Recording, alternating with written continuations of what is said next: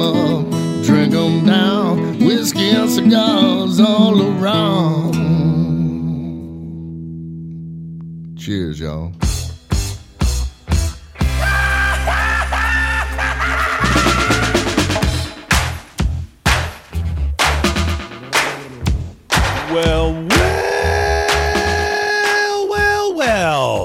Love that sound. Welcome, my friends. I, and you know why? Because it means it's time for smoking and toasting. Yeah, it's, it's hard to go into the it's hard to go into the uh, uh, program after you do that sound and not be like ready to have a party. Ready to rock it? Yeah, I know. It's like it's, instantaneous. It's part of the fun, and we are going to have fun today because on show number 171 for Smoking and Toasting, welcome to our Pipe Show 2020. Now, that doesn't mean we won't do a second Pipe Show this year, but at least we'll do at least one, and so I thought we'd just put the year on it. did we do two? We did two last. I think year. we did two last So this year, is our yeah. biannual pipe show. This is the first of our biannual pipe show.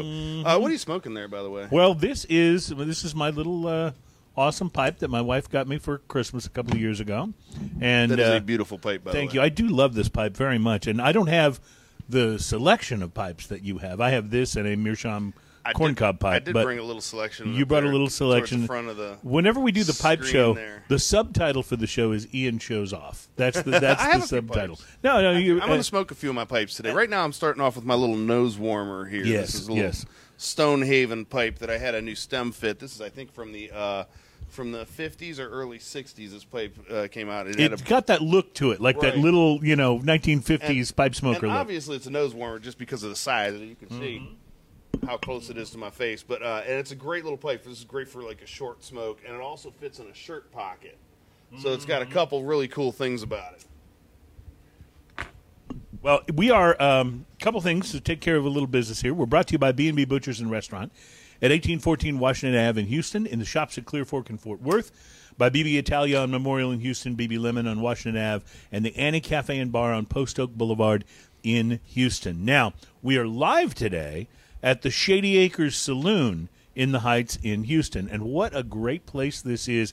Ian, tell me a little about the history of this place. This has Well, been so open, what, been a year? open about a year and a half now. Yeah, okay. Um, so this is owned by uh, a gentleman named Mike Bell. He owned uh, another bar over in the Houston Montrose area, the uh, next door bar right next door to a uh, an old Houston staple called Rudyard's. And um, I met Mike when he actually worked at Rudyard's as a bartender.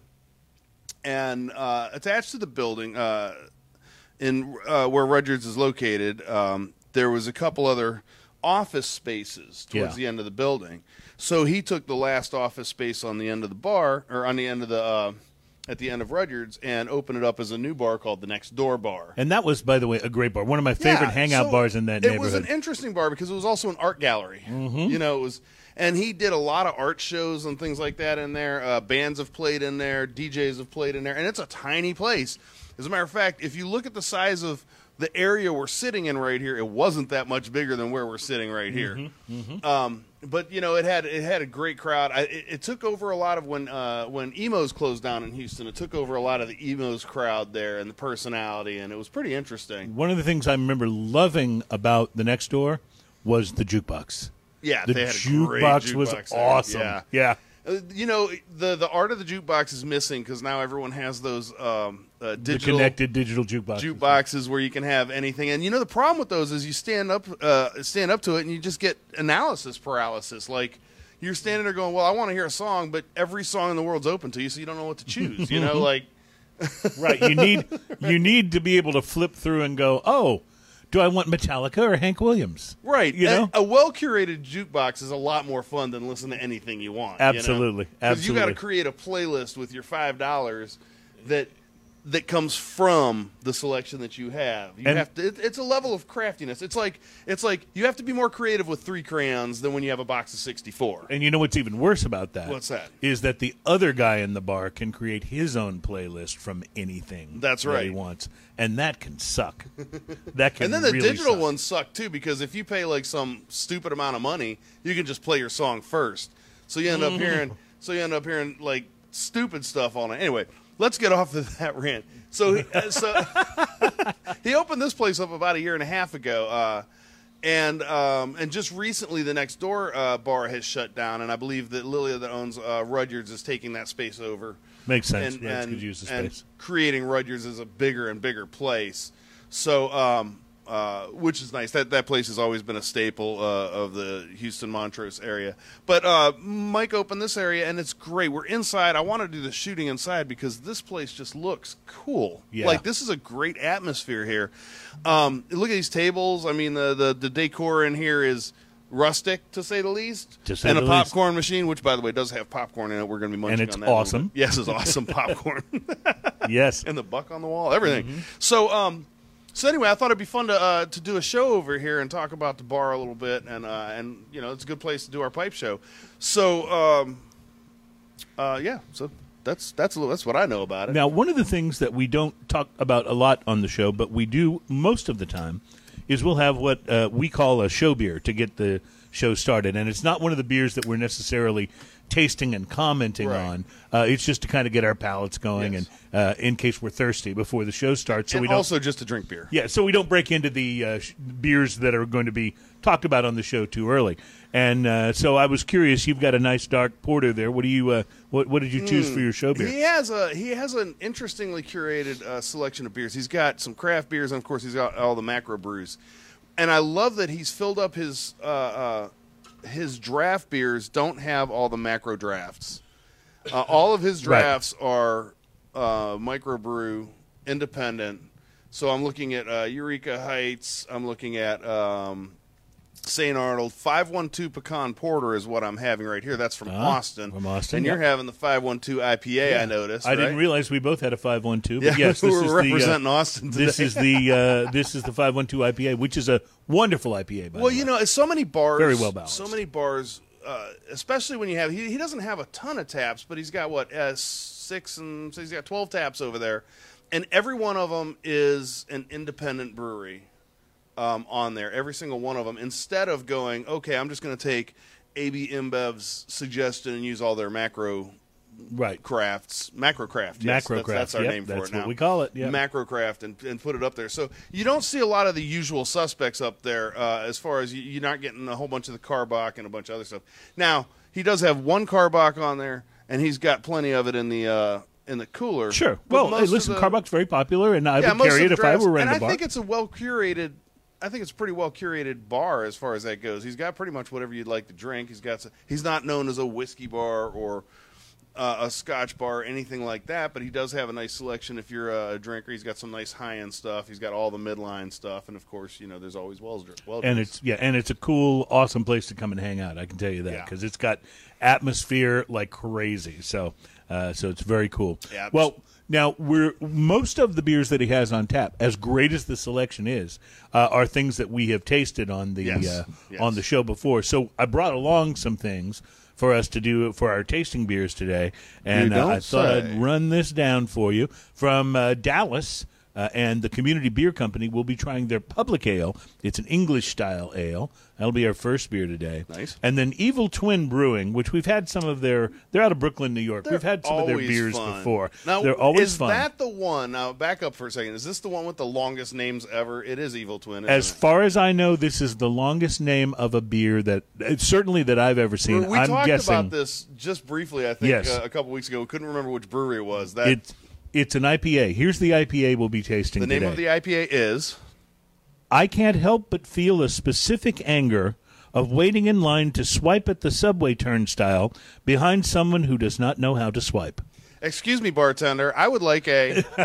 Uh, and I can't help but feel a specific anger of waiting, et cetera, et cetera, et cetera. Uh, it is a, uh, a really nice looking can of double dry hopped double IPA. It's about uh, eight and a half percent. So we'll be getting to that. yeah, they later had a the uh, they had a Christmas beer that was something about being alone on Christmas and sitting in a hotel room or something like that. Was the name? It was a I long think, name like I that. think they just keep challenging themselves to go longer and longer and longer.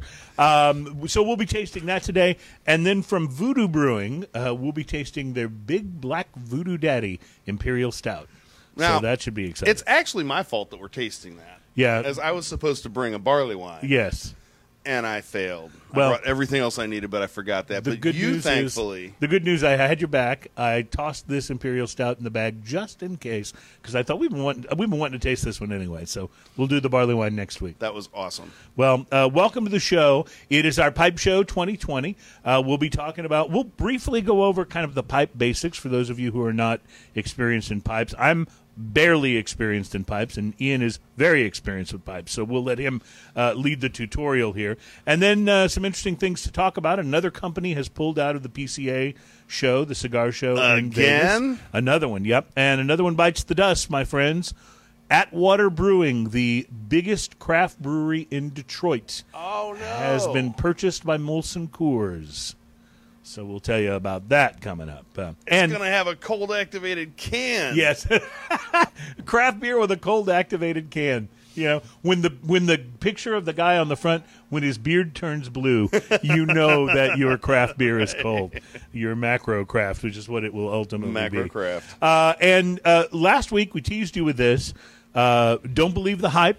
Craft beer is not dying. And then when I went to the article, the pop-ups on the uh, page were so annoying that I couldn't actually get to the article I remember to that. share some of the actual numbers with you. Uh, so anyway, I did I tracked it down, did the research. We've got that that we can talk about this week as well. But um, but pipes, Ian, uh, this is a uh, now now. Let me ask you this question, and then you can lead us into a pipe tutorial. But I find that I have to relight my pipe a lot. Am I doing something wrong, or is that just kind of a normal um, normal part of smoking a pipe? Um, well, here's the deal: if you stop talking and smoke your pipe, you won't have to relight it as much. Yeah, that's probably Okay? the reasons, And 'cause I'm we're not- doing the show I'm not and- trying to say that in a snarky way, but the truth is No, is, of course not. Why would he ever do that? I, well, I'm not a snarky person by any means. anyway, um, so no, the truth is, uh, it's part of it. Like smoking a pipe is not exactly like smoking a cigar. It's and it's nothing like smoking a, a cigarette or vaping or anything like that. Smoking a pipe is a ritual. And part of that ritual is lighting your pipe and relighting it when it goes out. The other thing too is you don't get it's not like a cigar where if it goes out there's a chance you get a penalty on the burn and it gets bitter. Okay? Pipe tobacco is just not like that. It's not packed that tight. You don't get a lot of stale taste if you relight it and stuff like that. Um, and you can pack it. Some some tobaccos are just better at packing and and in, in such a way and in staying lit really well. Some tobaccos just don't do it as much. If you pack your pipe loose, um, the tobacco will burn a little hotter, but it also will uh, can go out pretty quickly. If you pack it tight, it burns a little cooler, and sometimes people say they get a little more flavor, but you get a little harder draw, but also can go out because it's packed tight. If you pack it just right, it may stay lit. Sometimes that happens. I, I, I probably have about a sixty percent rating on uh, when I pack a pipe. Okay. but frankly, I don't care that much. right? Um, 'Cause because it's still part I'm of just the going to ritual, relight it. Yeah. yeah. So, uh, like when I go to the Renaissance Festival and I'm smoking a pipe walking around, in my hand is my lighter. Mm-hmm. It just lives in my hand, and it's okay. And every once in a while, I reach up and relight my pipe. When you're at the Renaissance Festival and you're smoking a pipe, do you find that that aids you at all in your search, your quest, as it were, for the cloak of inebriation? Okay, so here, the pipe that I usually carry around, I'm going to bring this one right up to the camera here. So this pipe, this is a Nording freehand pipe, and it's a very rustic looking pipe, and it holds a look at the size of the bowl on that thing. It holds a lot of tobacco. What does freehand mean? In, It uh, just means it's carved in a freehand manner. okay, gotcha. So Uh, it's not- pretty, pretty rustic around the top there. Yeah, It's and for smooth. instance, these uh, Nording freehands, when you buy one, there are no two alike. They're all similar. A lot of them have that raw edge on it and stuff like that, but there literally are no two alike because they're free-handed out of a piece of briar to a basic shape like this. And then they do different things. Like this one has little carving going around the stummel here and um and a little flattened part on the top. But I have another one at home that's completely different. There are no two alike. So the Nording Freehand is a cool pipe, just in the fact that you know it's kind of rustic and it's roughly carved out of a piece of briar. So this is the one I carry around when I'm uh, wandering around the Renaissance Festival. And you asked if it helps. Like when I go to the Renaissance Festival, this is what I call my quest for the cloak of inebriation every year. Um, and uh, what it does help with is it helps me look the part. that makes sense. So let me let me explain. If I'm standing there with a pipe like this, you can see There's a particular look I have, and then I can look incredibly intense by simply doing this. Mm hmm. So if you're That asking right someone, there. could you give me some directions or suggestions in my quest for the cloak of inebriation, and then you point in a particular direction with your pipe, they Yes. can let you know if that's the way to go. But or see, now- perhaps this way might be. Let better. me let me explain, okay? Because I don't want you to use the pipe incorrectly. When you point with a pipe, you have to mm-hmm. point very vaguely. You never point very specifically Right. because that that's amateur. I- got You that, gotcha. That Okay. immediately says, "Hey, I'm a noob." See, these are the things you don't learn on other shows, by the way. these are important, important things that you want to know, that you need to know. Just so you know, that that minute of silence for those of you who are listening and not watching, Josh. Um, what I did is I took the pipe out of my mouth and vaguely started to point as if I was going to say something, and then put it back in my mouth. it was very vague. not Yes, it was very vague. Yes. So it, it, It it, just it's it's a certain look that you get, you know. So and then when you have a kilt on on top of that, it's it's it just it kind of brings the whole ensemble together. You know, ties the whole thing together. I'm liking it. I'm liking it. Uh, you uh, offered me some pipe tobacco when uh, you got here. You had several I different did. tins, and I op- the first one the first one I opened up. I thought this smells great. I want to try this. So I didn't even open any of the rest of them. And then you're having the same tobacco. What is it that we're smoking here? This is the Mac Baren Dark Twist roll cake. So a dark twist is uh, have you ever seen a rope of tobacco? What they do is they take the tobacco leaves and they twist it up and let it cure that way. And then you cut it up. And it looks like you ever seen a Swiss cake roll? You know how, how they look on the cover where they show the inside of it where it's rolled like that? It looks kind of like that except Okay. for without the, the creamy stuff in the middle.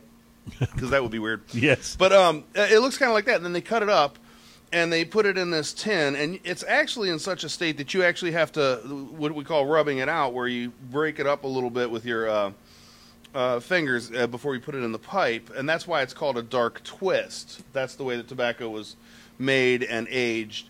And then they cut it up and put it in here. So this is their, it says a sweet natural pipe tobacco made from high grade uh, tobaccos. This is a, it's an aromatic, but it's not a really uh, super sweet aromatic. It's it's kind of along the middle of it, and it has uh, it has a little more of the leather and uh, earthy flavors going on in And there. it- what are you getting at? as as someone that smokes cigars a lot more often than pipes, I have a tendency to not be as crazy about some of the sweeter pipe tobacco. So this works for me because it is aromatic, but it's got, um, like you said, it's got some earthiness to it. Yeah. it's got a little bit of um, uh, woodiness even to it, and uh, and like you said, the leather uh, vibe is is very nice. yeah, leather. I would say this is definitely like a leather and cedar with some sweet notes to it, more than anything. And then also like, you know how when you, like a lot of our uh, audience knows us from smoking cigars and things like that. And you know,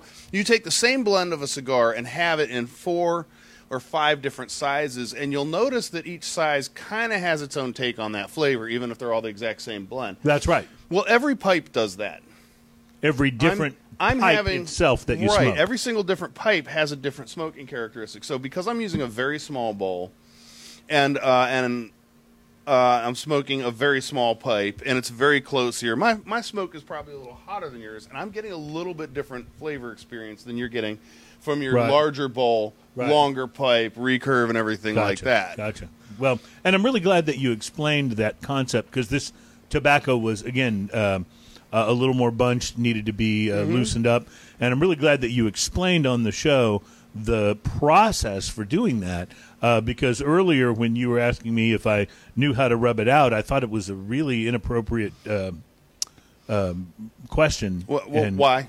Just uh, Like, you what does that mean? for you to ask me I don't. if I don't knew how to rub one you're out? gonna have to. You're gonna have to explain this. Okay, well, maybe in between the uh, maybe in between we'll the stop that. Uh, okay, yes, no, uh, but it, yeah, that is a term. If your tobacco is not completely cut um, into the right appropriate size to load in your bowl, now a lot of tobacco is. Like for instance, I have this uh, bulk tobacco that I really enjoy. This is a very sweet aromatic. I don't think you like this one as much, but I like this a lot. I get this from the uh, Briar shop, and it's called the Accountant. Very sweet aromatic um, uh, tobacco, but it's already cut uh, to the appropriate size. You just load this directly into your bowl, and a lot of tobaccos are like that, but some tobaccos are, you know, just a different presentation. It's kind of like, it's kind of part of the, you know, coolness of it. Some Right, of it's right. pressed into strips. You and know, so you have to definitely And you have to work on that up, for a while. right? Yeah, yeah. yeah. Well, um, I, I I like. There's just such a different culture to the whole of pipe smoking than there is to cigars. It's a completely different. Uh, you know, it's a co- completely different set of things that you have to learn. You know? Yes. Uh, in order to be able to do it right. How when you're filling the bowl with tobacco and getting ready to light your pipe, should you fill it all the way to the top? Is that the right way to do it? depends entirely on how much you want to smoke. So it's okay to only fill it halfway or- Absolutely, or, Absolutely. three quarters. Smoke- you like you if you've got if you've got 15 minutes to smoke a pipe, don't fill it to the top. You're, Right. you're just wasting your tobacco. I mean, you can, right. but you know, you get the same result if you fill it to the top and then you know throw a pinch of tobacco away, or fill Mm-hmm. it halfway and throw a pinch of tobacco away. Um, y- you can you can put as much or as little in there as you want. Now, there's a limiting factor. I have a very small bowl here. I filled it to the top. It's it's going to be a short uh, bowl to smoke, but uh, I can't really fit my fingers into this because the hole's too small, and So I have have to use a big fingers, yeah. so I have a tamp, so I Yeah. do it that way. But if I didn't have my tamp handy, then I would have to fill it to the top, so I could actually Yeah, I could tamp it down Compress it a little yeah, bit, you get it. know. And that's important too because if it's too loose, uh, it'll burn too hot, right? Yeah. Yeah. And and here's the thing too, like there's there's so many different kinds of pipes. Like this one I mentioned is small enough to just fit in the pocket, but I have over here. I brought this intentionally to show, uh, uh, to show on the show here. This is a Peterson Army pipe, and this particular kind of pipe, as you notice, has a silver uh, bit around the stummel that goes into the uh, that goes into the stem, and this was made so that you could simply take it apart, put it in your pocket. You don't have to worry about breaking your pipe, and then simply easily reassemble it and smoke at your leisure. Ian, what does a pipe like that cost? This particular pipe probably in the 80 to 120 depending on what you get. So if you're just starting out as a pipe smoker, how much should you spend on your first pipe? Get a Missouri Meerschaum. They're, uh, did, did you bring your uh, Missouri Meerschaum? I didn't bring one today. Missouri Meerschaum is a uh, company that makes corn cob pipes. And there's absolutely nothing like wrong with the corncob pipe. These pipes cost anywhere from seven to fifteen dollars. Now, all of this being said, I usually take it apart and take out the filter because I don't really like that very much. But some people leave it in. It doesn't matter if you don't know the difference. It probably doesn't make any difference. They sell packages of filters if you like that. These particular pipes, uh, Missouri Meerschaum is the company that makes those, and I think that's just kind of a tongue in cheek because Meerschaum comes from Turkey and surrounding area and looks like this. Whereas Missouri Meerschaum is just a corn cob. I think that's just kind of a tongue in cheek thing. Kind of the way they do it. Yeah. so that makes sense. so if you're gonna if you've never smoked a pipe before, um, go buy a handful of them. Buy two or three Missouri Meerschaum pipes because here's a, a, a crazy truth in the world of pipes. If you buy a Missouri Meerschaum for, so let's say you buy on the low side, you buy one for seven or eight bucks. To get a pipe that smokes better than that, you're going to be spending sixty plus okay. easily, easily. Like not even like, huh. Now, if you go out and you buy a forty dollar pipe that you like, it's probably a good smoking pipe, but it's not going to smoke much better than a Missouri Meerschaum. So you're telling me that that seven to fifteen dollar pipe is going to smoke just as good as most pipes up to Up to about sixty. About sixty yeah, dollars, easily. And the cool thing is because they're inexpensive, pipes will also get ghosted. Uh, there's a tobacco made by Dan Tobacco Company called Devil's Holiday. It smells amazing, and it's kind of annoying to smoke. Like it's it a annoying? little too sweet and cloy. This is just Right, for me. you right, know? right. It's a little too sweet and cloy, but the nose, the the room note on it is amazing. The problem is it will ghost a pipe so bad that a year later you will still be able to smell that tobacco in it, even if you smoked a ton of other tobaccos. So when you're using the phrase "ghost a pipe," Yes. what you mean is that That tobacco- that tobacco smell, the aroma of Uh-huh. it, is going to linger in that pipe. It imparts well flavor into beyond the when you pipe, smoke right. it. Wow, imparts it into the pipe. imparts it into the pipe. That's fascinating. Now, some some pipes will get ghosted with a particular flavor, but then after you smoke some other stuff in it for a while, that kind of goes away. I see. So this is brings up the next thing. Why did I say buy a handful of Missouri Meerschaum pipes? Well, because if you ghost a pipe with something super sweet that smells amazing, but you find after you smoke two or three bowls of it, you really are kind of done with it. You don't want to use that pipe to smoke something like this dark twist because this dark twist is going to have that cherry sweetness to it. And it doesn't matter how you clean it. Nope. It- wow, interesting. No, no. When a pipe's really seriously ghosted, that's pretty much. I have one pipe that I had that tobacco in that I used um, years ago. You can still smell it in there, and I that that pipe is just for very specific, very crazy aromatic tobaccos now because it's so ghosted. I don't bother with smoking other stuff. So you only go there when you got something really, and that was a nice pipe. Yeah, I mean that was like about a sixty dollar pipe that is now designated to only that stuff because, which makes it you know if you buy a Missouri Meerschaum you you just wasted seven bucks you could just throw it away. or keep it for when you Or want keep- that right, right. again. Right? Yeah. But and Absolutely. and there's other things about it too, like uh, like different pipes will smoke differently, and and different tobaccos go well in different pipes. You know, I usually like a bigger bowl with aromatics and a smaller bowl with with um, more English style tobaccos or Virginia style tobaccos. Um, that to me, they just seem to meld well, and you'll find after you. Much like if you're a cigar smoker, you like certain size cigars. Right. You'll like certain styles of pipes because of the tobacco that you generally like. Did you generally like that works well with that particular Yes. style and size of bowl? Well, it's it's such an interesting culture, the pipe culture, and I'm still learning, uh, you know, much more about it. But it's it's it's great that you've got this much pipe experience that you can kind of help us down this path a little bit. Um, so I tell you what, let's do. Let's take a break because when we come back, we're going to start our beer tasting. We've got this community ale, English ale. It's actually a. Uh, um, I think they call it public ale. I'll look at my notes here. Yeah, public ale. It's an English style ale. We'll be tasting that in this next segment. We got a lot of news to talk about. We'll tell you about Molson Coors uh, buying the uh, Atwater Brewing Company, and uh, then we'll uh, get into maybe some of the different tobaccos a little bit. And I want to find out whether or not you have, because I know you like to smoke a lot of different styles of pipe tobacco, but whether or not you have a favorite and what direction you go if you're like sort of like, okay, I got time to basically smoke one bowl. Where are you headed? So I'll ask you that in the next segment, and uh, we will uh, return with a little beer tasting. Oh, and we're going to taste some whiskeys too before. Oh, the, yes, uh, we have a couple nice ones over here. So we'll get to that as well. It's smoking and toasting. It's show number one seventy one. It's our pipe show. And by the way, my friend Pat may be joining us. He's a pipe. Oh, that'll be fun. He's kind of an. Uh, well, I think he's been smoking for a long time, but I don't. I don't think he's really that well versed in pipe tobacco because he told me my tobacco's really old. I said we got plenty of tobacco. Come on and get on the show, and we'll uh, we'll freshen you up. So uh, so he may be joining us in the show uh, as well. We're looking forward to it. Uh, we are live and we are enjoying this place. It is the Shady Acres Saloon at the Heights in Houston, and or in the Heights neighborhood. And we'll be right back. Smoking and toasting.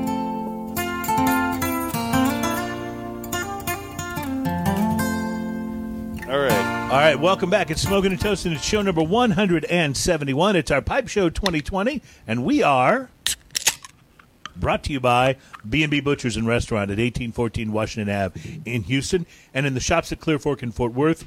And uh, bacon, bacon, bacon, bacon, bacon. Man, the bacon there is so good. I mean, the- the steaks almost go without saying, but the bacon is amazing. Now, Ian, I have to tell you, I look forward to our pipe shows. I really do because as much as I enjoy cigars, and they're my, you know, they're my sort of go-to for when I want to smoke something. Uh, the whole concept of doing the pipe show, I feel like I learned quite a bit on this on the show, and I just enjoy. There's something about all these different styles of tobacco and being able to to taste them that you know, it, it would feel a bit indulgent if you laid out six or seven cigars and tasted all of them in one sitting. Right. Well, know? that's one of the fun things. Now, here's something. Uh, if you go into your local pipe shop, uh, usually, you know, pipe or cigar shop, if they have pipe tobacco, and you bring your pipe, those shops will allow you to take a pinch and put it in your bowl and smoke it to see if you like it. You can try them that way at the shop. Really cool. like, how awesome is that? What you other, can't necessarily pick a cigar out of the humidor, light it up, and go, "Nah, this wasn't what I was looking for." try a couple puffs Yeah. and go, man, not so much, right? No, no, they allow you to do that uh, because they, you know and you get to open it, you get to smell the different tobaccos, you get to try them and things like that. These are these are such fun things to do at the shop. Then you get the whole social side Right. of sitting down and uh, and and talking to people because everyone's going to come up and be like, "What are you smoking?" It's just Right, like right. you know, and it's a good, it's a fun social thing. Um, plus, pipes smell good. You know, Yes, yes, they do. like Now- I, I love cigars and I love the smell of cigars, but I do understand that even a great cigar smells like a cigar. Right. Pipes almost never get a complaint. No, you're right. When you're smoking a And- pipe. and I've I've uh, gotten that from people before who will say, "Yeah, I don't like being around smoking, except I love when a man smokes a pipe." Yes, You know, Yes. uh, there's something about it, and I think it may be because pipe smoke, pipe tobacco can be so aromatic, and and it just is a different flavor that's reaching Yes, the people's yes. uh, nose and senses. Well, let's talk beer for a moment. Ian, you uh, cracked open this community ale. Community is out of Dallas.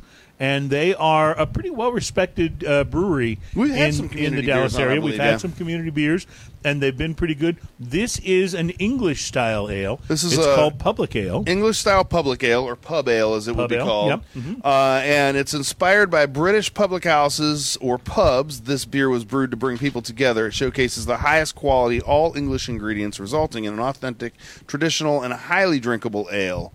Whether watching the game with your mates or relaxing at home with family, grab a public ale. This is delish. This delicious English style ale is a go-to brew no matter what side of the pond you're from. Cheers. That's what it says here All on this, and this is. Uh, I want you to tell me what you think. Uh, this is. Uh, let's see, five point five percent English style pub ale. I don't get a lot on the nose. Thirty-eight Um, IBUs. I didn't get a ton on the nose either when I put it up there earlier. By the way, joining us, one of my best friends in the world, Mr. Pat Fant.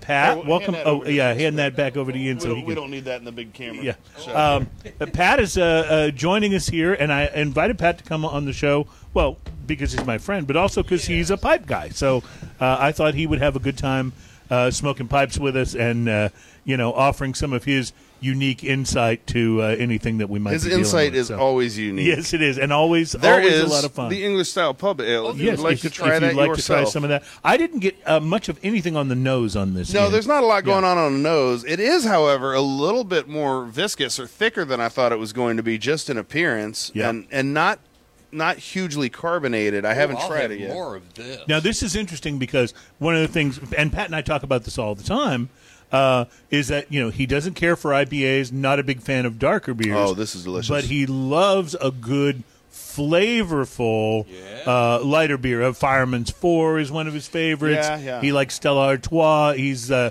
so he's a fan of beer with flavor, but on the lighter side. So I was really curious as to what he would think of this uh, community. This uh, is this is ale. almost an ESB. This has that kind of bitter uh, pub ale thing going on. This is delicious beer, and it's Yum. very, very lightly carbonated. Yes, it's it is. It a doesn't of have carbonation. you know, and a lot of times in these lighter styles, you get a, an abundance of carbonation. The fact that this is carbonated as lightly as it is really kind of works for this beer. I think it it lets that the flavor of the hops and the bitterness kind of come through, but there's enough maltiness that it doesn't become like a hop bomb. Yeah. you know, it's it's this, this is really good. No, and Uh, it's got that bitter finish. Like, can you imagine sitting there eating uh, eating peanuts? Like, like you- you, imagine Well, sitting there with a bowl so of peanuts, British. just cracking them, and yeah, like that's that's what this brings to mind. And uh, and it's a beautiful looking beer as well. Like the can is pretty awesome looking. It's got a very English traditional kind of designs going on there. That's pretty nice. Yeah, it's really good. It's really good. This is this is something I would buy and keep in the refrigerator. Yeah, It's it's absolutely fantastic beer. Um, all right. So this Um, is uh, I wanted to give a quick shout out. I got a message on here earlier from uh, our friend Mark Nichols, and um, love me some more. you know he has quality draft where he, he's the guy that comes in and cleans your draft lines all the time. Yep, yep. He uh, he uh, uh, uh, logged on to the show and is watching and said, "Hey, Shady Acres is the bar we're in. Every month their their lines are cleaned thoroughly by quality draft." Well, it's interesting that you say that because when we got here, um, the owner of the bar had said, you know, help yourself to you know something if you want a, a beer, you know, just write it down. So I went and I saw the tap for the 512 IPA. I was like, oh, good. So when I pulled the little uh, stopper out, and poured my first beer, my first thought was, "Oh man, It's the first first one. beer of the day. This is not going to be very good." No, it was perfect. yeah, yeah. It was perfect. So, Mark, your stuff works. Is what I'm saying. those uh, those draft lines were uh, were clean and amazing. Ian, um, it's time to try. I, I just looked through. You gave me the uh, option of looking through and seeing what we wanted to try next. And this is a very interesting looking can, which has not been opened yet. This is from the um, McClelland a Tobacco Company. Mhm, yes, it's yes. Aurora. It says a smooth, balanced, refined, mastered Virginia ribbon pipe tobacco. So, what should we expect from this based When it on says that? ribbon, it's going to look a lot like uh, like cigarette tobacco. right, It's going to be ribbon cut, so it's going to be long strands. right. Right. And uh, as far as Virginia goes, it's going to have a little bit of that. Um, I hesitate to use the cigarette uh, um, taste to it, but it's going to have that fresh, That sort of fresh tobacco taste. almost like cigarette tobacco taste, uh, but not cigarette tobacco. Okay. It's All going right. to have a little more flavor and a little bit more robustness depending on what they blended it with. And I don't know anything about this particular one. well, uh, this will be interesting to try. Now, you want to hold the mic while I? Uh, I will. uh, I'll hold open the this mic. up? Here we go. Trade hands. Here we go. You know, you guys find the most creative places to do this Isn't this place show. great? I love this. And the camera sees one angle, but everywhere you look, it's the same. Well, when we set up, so he has a huge back patio, Oh. a great area out there, a whole yard and everything. And then there's a little house back there that he uses as Mike Bell owns this place. He uses as an office. And um, we actually were talking about in the front porch of the office back there is the stage for bands to play. We talked Oh. about doing it there, and that's initially what I thought. But when I walked in and he said, "Hey." We're not even open yet, so you can do whatever you want. I looked back here in this corner and said, "This is what we need on the camera because it, It looks is. great. Great shot. it's so fun." Well, um, Is there anything in here not made of wood? I'm not. I don't think I- there is. I Maybe the light bulbs. That may be like the only thing not made of wood. Uh, Ian, what are you getting on the nose there from this Aurora? on the nose from this, everything I described earlier. Oh, and here's that ribbon cut, so you see All right, so this. show what that looks like. And I showed the can to the camera, but you can you see, how yeah. it's hanging down. I don't know if you can see Right. it that far, but it's hanging down like this. It's long strips. So That's you're gonna roll ribbon that a cut. little bit. No, you just take it and put it Just however take it and you put it want. in your- the yeah, pipe. put it- Okay. Put it in your pipe and smoke it, buddy. All right, I've heard that. I've heard that expression before. Take that All and right, put it in your so pipe and smoke it. I'm going to load my pipe. What can you tell us about the pipe that Pat's smoking? That That's a blowfish. it's a blowfish. Did you know that pipe was a blowfish, Pat? That's what they call that shape. Is it a briar? it is made out of briar. Most pipes are made out of uh, briar wood. Briar has is a very dense wood and stands up to being burned a lot. Blowfish. I, you know, I can see that now. Yeah, that It's that pipe shape is a it's blow. There's or there's an anteater. that- that's a it this way. yeah. Well, there's that. It's an anteater. Dun-dun, dun-dun, A little dun-dun. I don't know why that makes me think of that. No, because the the art the ant the aardvark cartoon. See, you just triggered a memory for Yeah, me. yeah, yeah. Because of our That was from the respective Pink age. Panther. It was on the Pink right, right. Panther show. And remember, the aardvark. He, he, he talked like this. Hey, Ant, what Yeah. are you doing? it was like a Jewish aardvark. It was a, That it was a crazy great thing. character. Yeah, it was a great character, and that was a great It cartoon. was a rabbi. Uh, I think he was. I think he was the Rabbi Aardvark. That's awesome. So, all right. So I've loaded this one up with the Aurora. I'm going to light this. Maybe you can uh, tell us a little bit about uh, what to expect here while uh, I'm I. I would guess, and I haven't tried this one. This is one I think that uh, my brother Patrick uh, sent me this, and this is one that um, that I would expect is going to have some really really nice fresh tobacco notes in it. It's going to have, um, uh, as far as strength goes, this is probably going to be on the medium side. Um, very traditional tobacco kind of flavors, not sweet. You're not going to get any real sweetness out of this. Um, so you're going to get more leather and wood and uh, probably uh, probably like oaky kind of flavors, maybe cedary flavors. Boy, my first uh, puff on this is wonderful. The smell on that's really nice too. Well, this is you know, and and, and again, I I gravitate probably not towards the sweeter uh, stuff. So this this really works for me. this smells a little bit like the tobacco curing on its own. There's a little tea leaf kind of. Yeah, I like tea that. leaf kind of smell going on there too. I don't know if you've smelled that right there. Oh, Like That's what. That's kind of what I get. It's very and, and there's a little there's a little tangy note of something in there too that I'm not quite uh, that I'm not quite. It's almost a. And this may sound weird, but almost a Worcestershire sauce kind of smell. It's it's a Yeah, uh, on on the On the nose, just from the tobacco tobacco, I itself, get it. right. I don't get that when I'm smoking, but go ahead, Pat. now these these tobaccos are not flavored. They get their flavor from the tobacco or the way the tobaccos are treated. There are some pipe tobaccos uh, much like there you know any other tobaccos but there are some pipe tobaccos which are treated with flavor. Sometimes it's sprayed or sometimes it's mixed in or sometimes infused but uh, i don't think i have any of those with me uh, here today this one is pretty much straightforward what do you think of it smoking it well, I like it a lot. It's very different from the Dark Twist, which Yes, was the first thing that I smoked. It's a more, I want to say, traditional tobacco sort of uh, flavor, but Uh-huh. but I enjoy it. It's it's um, it's what you would want a sort of a straightforward tobacco um, pipe tobacco just to Right. to smoke like. It's it's I think it's very good. Yeah. and, and again for me it works because I don't. Uh, I don't gravitate as much towards the sweeter stuff, and this doesn't uh, doesn't really go there.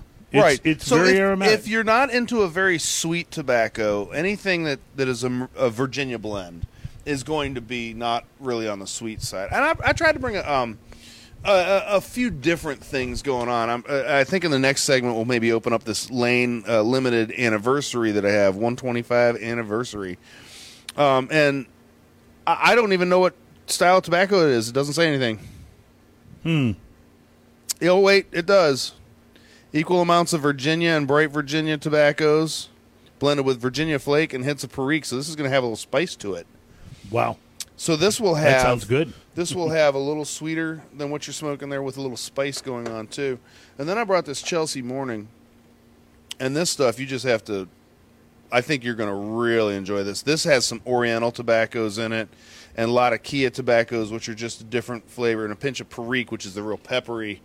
You know, um, strong pipe tobacco. tobacco seems to have more in common with tea in terms of um, the the flavor orientation. The way if you ever go into a place like Teavana, Yeah. uh, where they open up the tins and let you smell the the tea in its raw form. Uh, it's a, it's kind of a similar experience to uh, uh, to smelling these tobaccos. Well, here's a thought to consider too. Tea leaves are also leaves, just like tobacco leaves.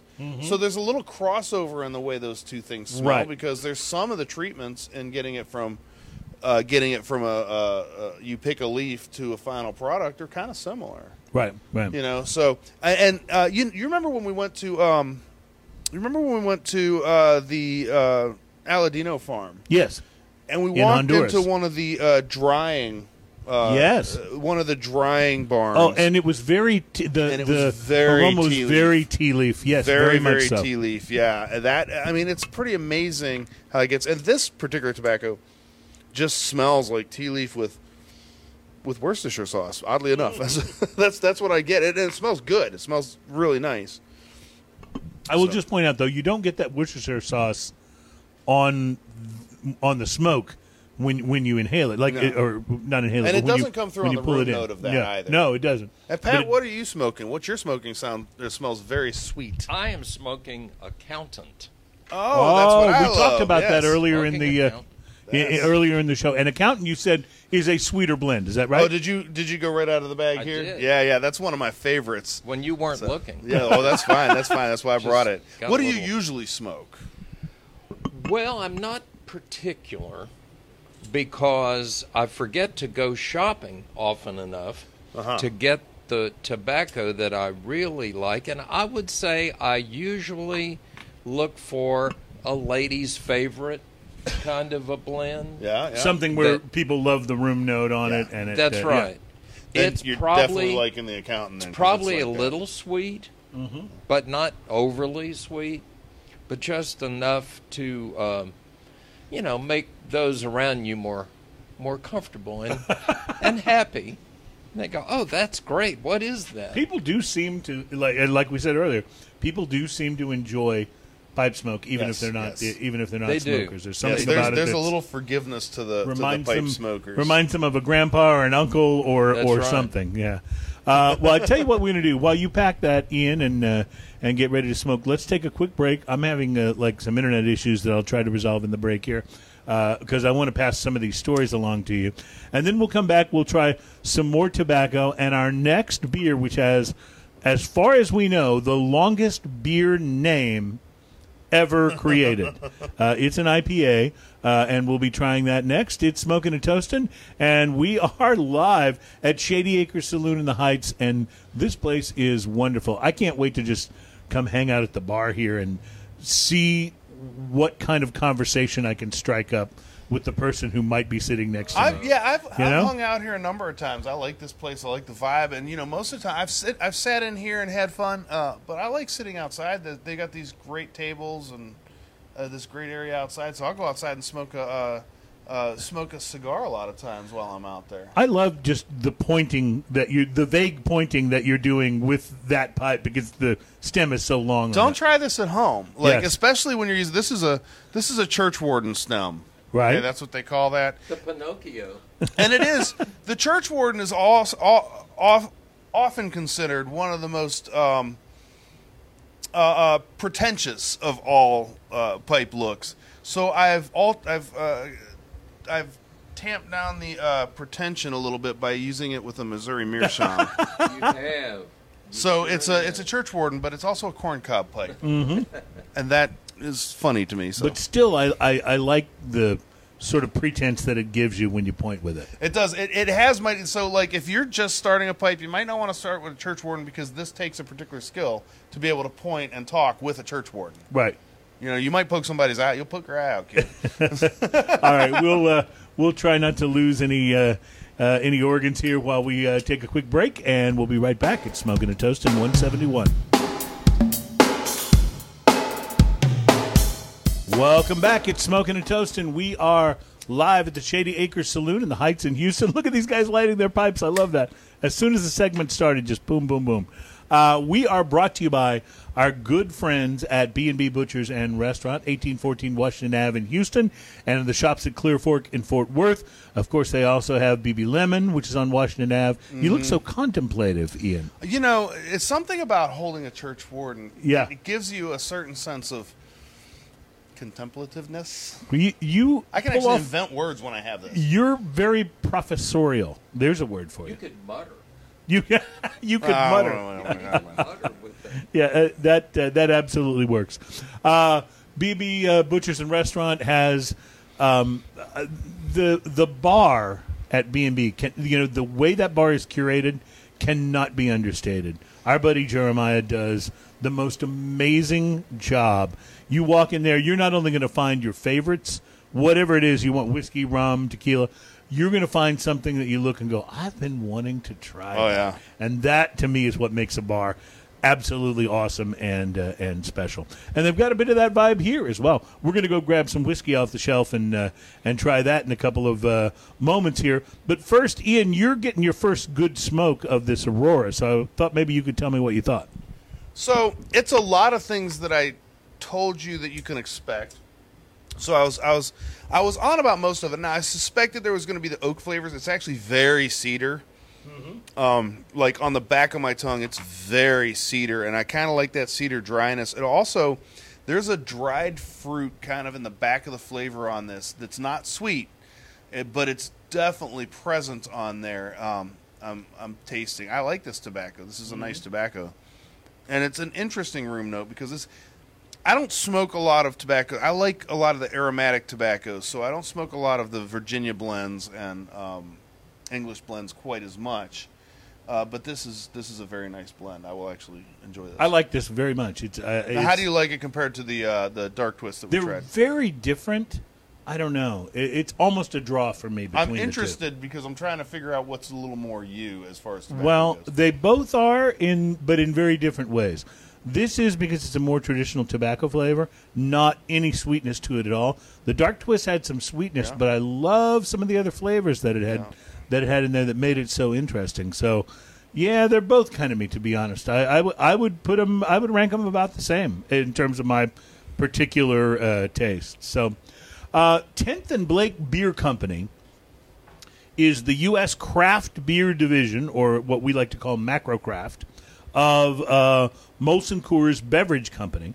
Uh, they have not made an acquisition since uh, 2016. About the middle of that year, they went on a little buying spree and they acquired Terrapin Brewing out of Georgia, Revolver Brewing out of the Dallas, Texas area, and Hop Valley Brewing out of Oregon. In a span of like three weeks, they got all, all three of those.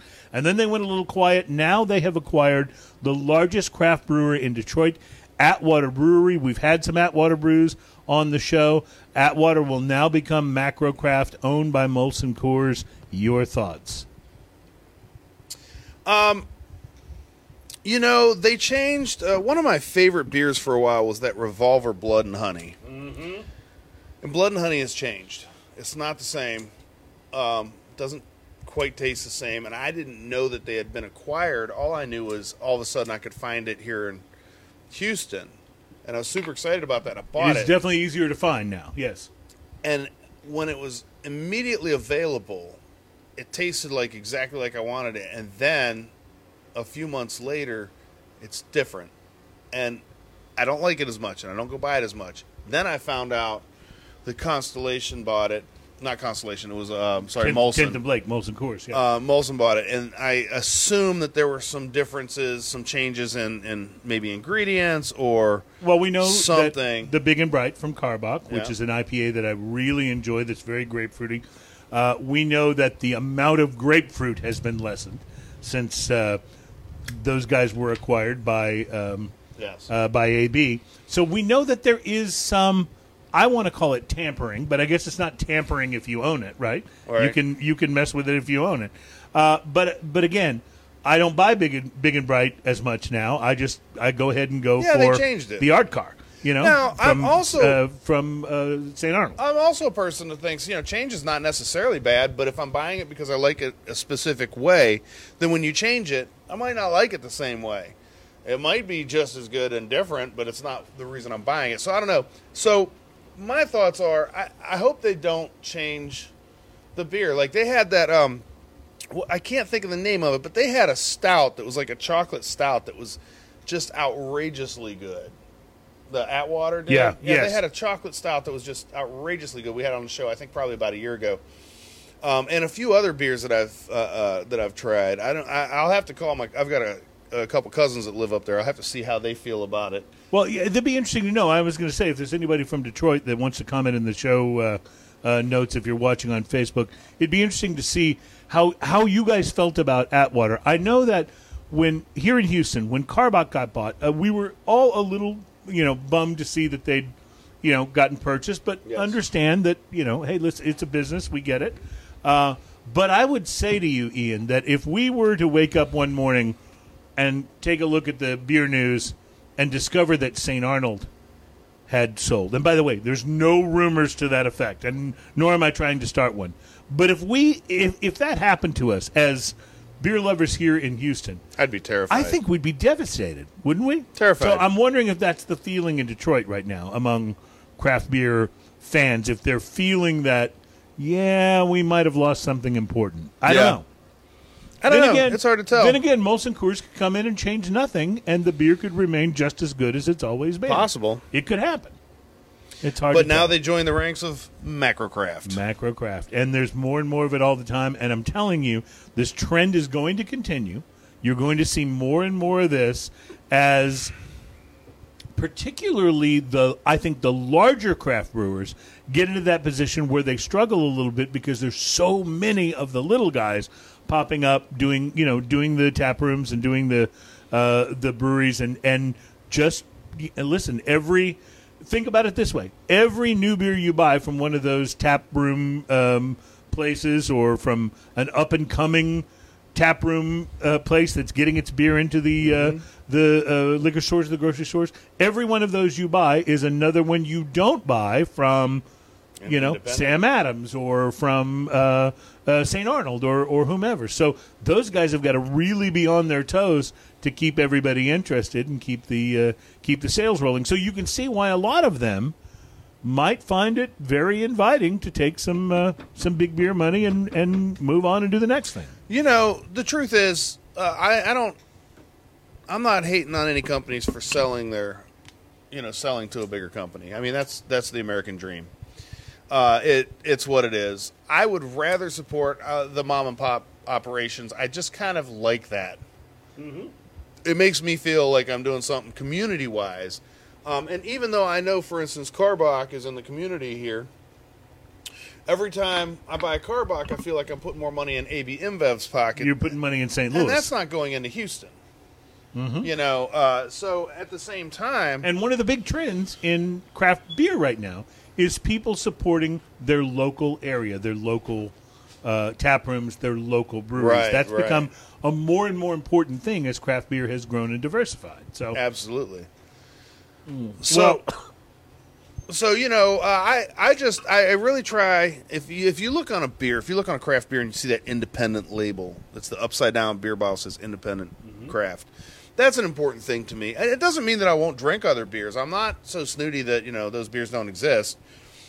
I, okay, I am snooty to where some of those beers don't exist. I have been known that if you have Miller Lite in the fridge, I may not actually just drink a beer. I may have a water. yeah. Well, you know. but but I've seen you with a Love Street. I've seen you with you, Yeah, know, you know what I mean? Like Yeah, I really try not to be, you know, so snooty. I mean, Love Street's still a decent beer. Like mm-hmm. they may be macro brew, but they still taste pretty good, you know. Yep. And it's better than most of the other selections, flavor wise, that most places that serve Love Street have. right. You know, because you get Love Street at festivals, you can get Love Street at places like that. So I'd rather drink Love Street than drink, you know, a big fizzy Budweiser. But Sure. you know, All right. Speaking of drinking beer, we're now going to try an IPA that has what I believe to be the longest name of any beer in existence. This beer from Brooklyn's Evil Twin Brewing Company, which those guys are great by the I way. just want you to imagine when he says the name of this. I want you to, to, to just imagine, hey, bartender, you're going up to a busy bar and they're like, hey, what do you need? Yeah. Bartender, I would like a. I can't help but feel a specific anger of waiting in line to swipe at the subway turnstile behind someone who does not know how to swipe. that is the name of the beer. That- and by the way, It's a hell of a name. having lived up in uh, you know the Northeast and uh, been on the subway plenty of times, I can understand the feeling behind the name of this beer. I've just never heard of any beer with a name that long. So Evil Twin Let me see that. That's the name of the beer. That's the name of the beer. That's the name of the beer. Yes, it's ridiculous. Oh, that's great, ridiculous. yeah, Evil, Evil Twin is uh, that's a that's a company with an interesting sense of humor. Apparently, Mm-hmm. because like I said, uh, we mentioned it. They had a they had a Christmas beer that had an insanely long name. I can't remember what it was. I'm sure Brian will be looking it up here soon. yeah. Let me set this down. You talk for a while. I'm All gonna pour beer. All right, while Ian's pouring uh, this beer, I will uh, mention that I'm really enjoying this Aurora, the uh, pipe tobacco that is the second one that I've tried. And Ian, you mentioned that next we should go to uh, which one? Uh, well, I want to try the Lane uh, limited uh, uh, 125th anniversary tin that I have there. And what's the sort of vibe and the thing we should expect from the lane? You should expect exactly. I have no idea. Oh, okay. Well, that's perfect. I, I Uh, like it's, surprises. it's that on the back, but I didn't. I didn't read it. It says, uh, uh, "Let's see, equal amounts of quality Virginia and bright Virginia tobaccos are blended with Virginia Flake and hints of Perique." So it's going to be similar to what we had in some ways, but it'll be a little spicier and a little sweeter. All right, I'll be looking forward to trying that. Meanwhile, we're pouring the IPA. We'll see. Uh, we'll see how this goes. And this is a double dry hopped, double IPA. so I would expect it to be very Down hot. at the end of the table for Mister All right. Producer there. Wow, I'm getting lots of citrus on the nose on this Yeah, thing. absolutely. Producer. Yeah, this Mr. is uh, Producer. uh, Adam, our producer on the Wheels of Steel, brings the mobile kit out and makes sure we're uh, we're rocking here when we're uh, on location. Some beverage for the I lad. I love this on the nose. This this is smelling like my kind of IPA. I can see this. Uh, you- remember the one I didn't like last week? Yes, I do. yes. We went round and round actually about that beer.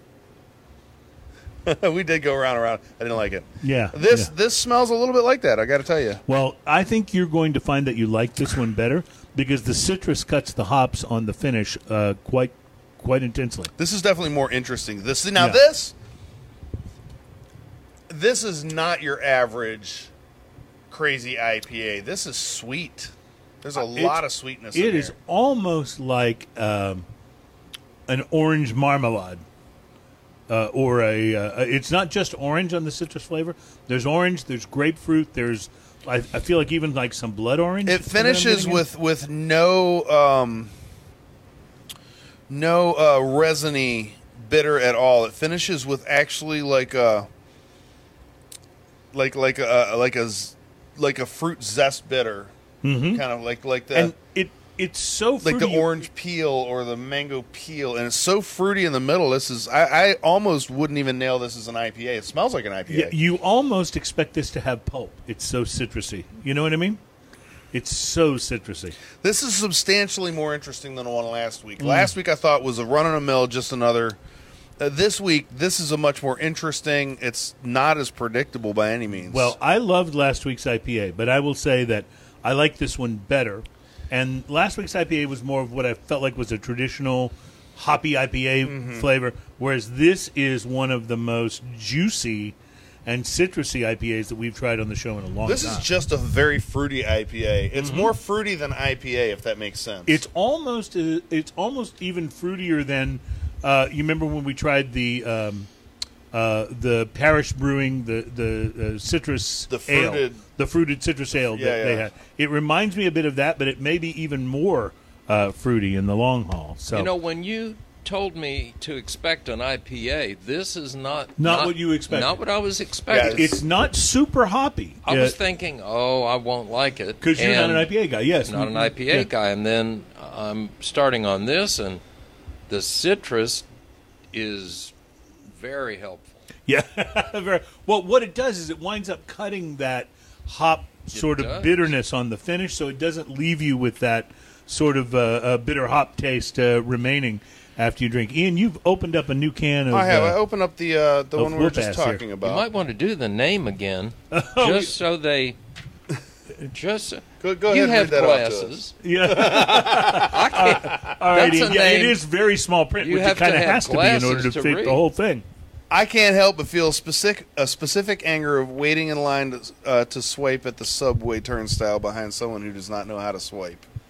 Is the name of this beer? Is the name of the beer? Is the name Yes, of it's the the beer? name of the beer. This is a Very eight and a creative half percent stuff. beer too.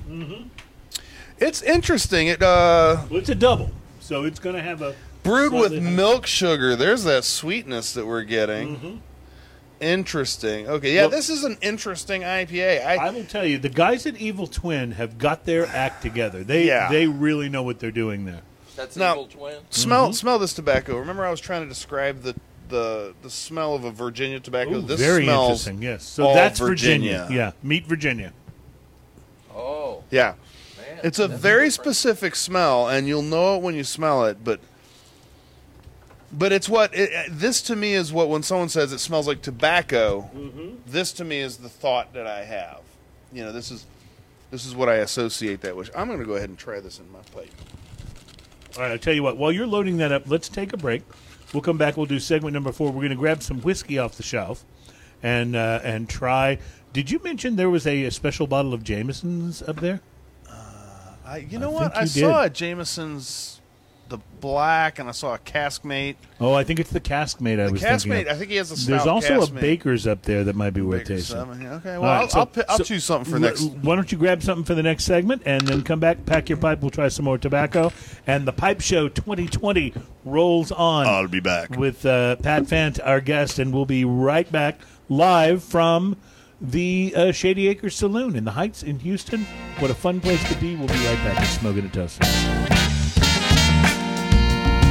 Welcome back. We are live on Smoking and Toasting from the Shady Acres Saloon in the Heights in Houston. Uh, this is show number 171. It is our Pipe Show 2020. Uh, Ian has brought his collection of pipes. Right now, he's uh, portion of my life. a portion of your collection. Yes. How many pipes do you have? Do you know the number? It's not as many. It's it's not as many as my brother has, but um, it's uh, now, is he more of a pipe aficionado than you? yes. Really? Yeah, he uh, my my older brother uh, smokes pipes just about daily. Um, I smoke pipes more in the winter for some reason. It just seems like a winter thing. It does seem like a winter thing. I, I start thinking about a pipe instead of a cigar more when it's cold outside. Yes. than, than I do. and uh, and I will tell summer. you, I will tell you this: if I feel like having a pipe and it's really nasty outside and and uh, terrible, I can get away with smoking a nice aromatic inside the house once in a long while. Yes, yes, I understand. It's it's just a little different than smoking a cigar Mm-hmm. inside the house for sure. Um, Ian, this uh, is the Virginia tobacco you were mentioning. What is this Mm-hmm. called again? This is the Lane. Lane is a tobacco company, so this is Lane Limited, uh, 125 anniversary pipe tobacco. Now I packed this one a little looser. It's smoking a little hotter than the last couple that I had, And this is but a little bit stronger it's- than the last it's one, a little. I was going to say it's coming off a little bit stronger than the others, but that could have to do with the tobacco as well. That is, this is definitely a stronger uh, in, in in fullness, a stronger blend uh, than the than the previous one. I, if I was to immediately knee jerk pick between this one and the one we had a minute ago, I think I like the other one better. This one's a little drier, um, and this is just this to me tastes almost like straight pipe tobacco. And then that little tingle you're getting in the very back, that little slight spicy tingle, that's the perique that they mixed in there. So I like this, and it reminds me more of a cigar type flavor Yeah. than the others. But I, I think I'll agree with you that I would lean a little more towards the Aurora or the Dark Twist just for the interestingness of the flavor. Yeah, and don't get me You know? wrong, not disappointed with this tobacco. Mm. It's it's exactly what it says it is, and it's a good tobacco.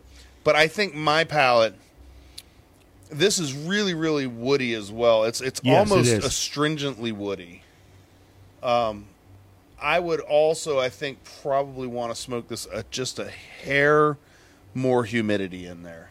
So let me ask you: You've got this beautiful meerschaum pipe, not the Missouri meerschaum, but the uh, the one that looks really expensive. I don't know how expensive it actually is.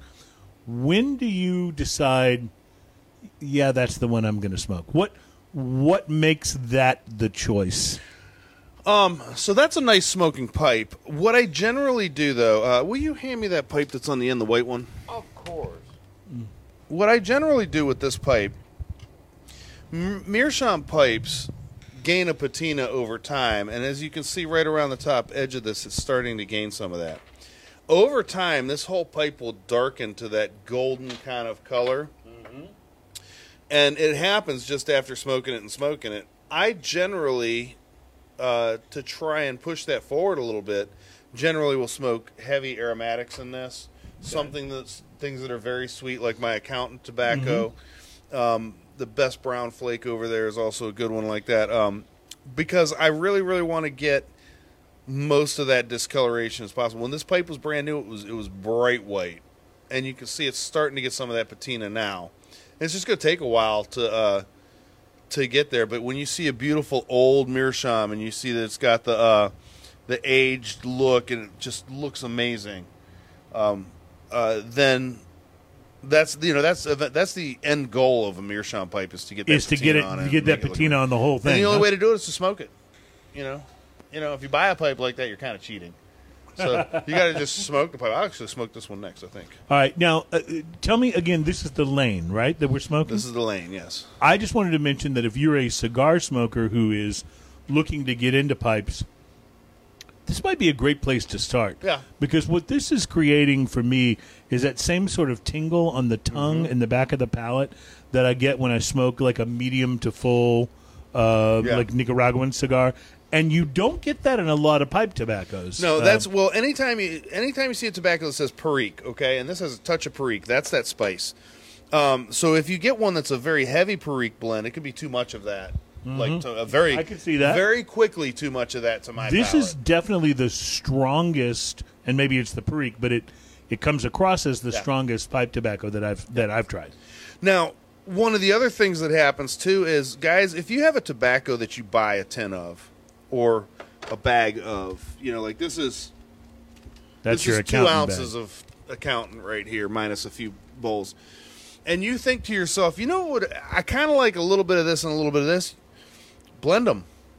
Oh, come up with your own They're blend. just tobacco. Blend well, them. it's Mix easier to mix your own pipe to blend your own pipe tobacco than it is your own cigars, right? Right, blend them. Have some fun with it. If you if you buy a tobacco that, for instance, doesn't have a lot of flavor, Put it in something that has flavor. You'll make your tobacco go a lot longer. You might end up with a blend that you absolutely love. Um, uh, and um, like a lot of times, my brother, uh, my older brother, smokes pipes much more often than I do. Smokes a lot of Carter Hall, and you can buy. Now, that's a very Hall, traditional uh, pipe tobacco, but right? very aromatic. okay. Well, mostly aromatic. But uh, he smokes a lot of Carter Hall, and you can buy that at your local grocery store. Buy a big tub of it, and it's great tobacco. Like, Right. there's a reason that stuff sells. There's a reason that Borkum and Half and Half and all that sells. It's good tobacco. Just because you buy it at a grocery store Doesn't doesn't, make it doesn't make it it. a bad blend. You Right. know, uh, Captain Black Whereas if you're buying is great tobacco. if you're buying cigars at the uh, local, That's uh, vastly different. yeah, yeah, vastly different.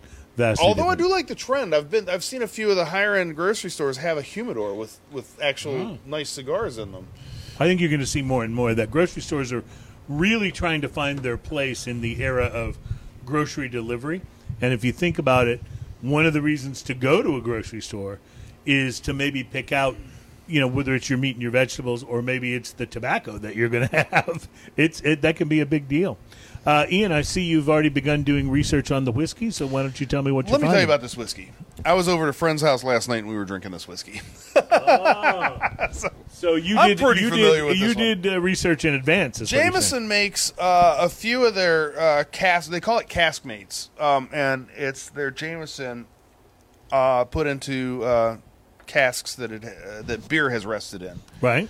Um, Similar to their- uh, what uh, uh, Glenfiddich has with their IPA cast. Yes, yes, So they so Glenfiddich has an IPA cask mate and they have a stout cask mate, and those are the only two that I'm aware of. There might be more out there, but there are definitely these two, and uh, and I think both of them are very good.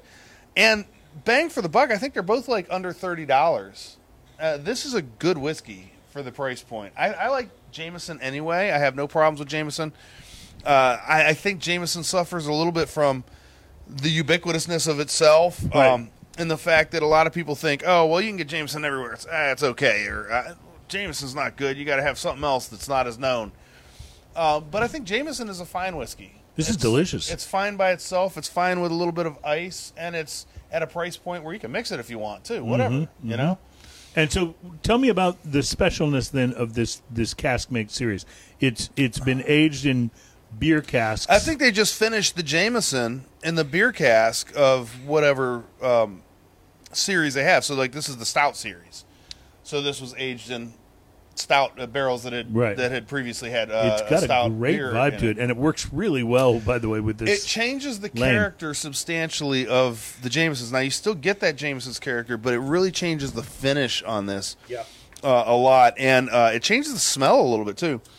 Uh, the IPA cask, I think, is very good. Uh, I think people shy away from it because it says IPA, um, but it doesn't make it taste like IPA. It does add a little bit of that floral.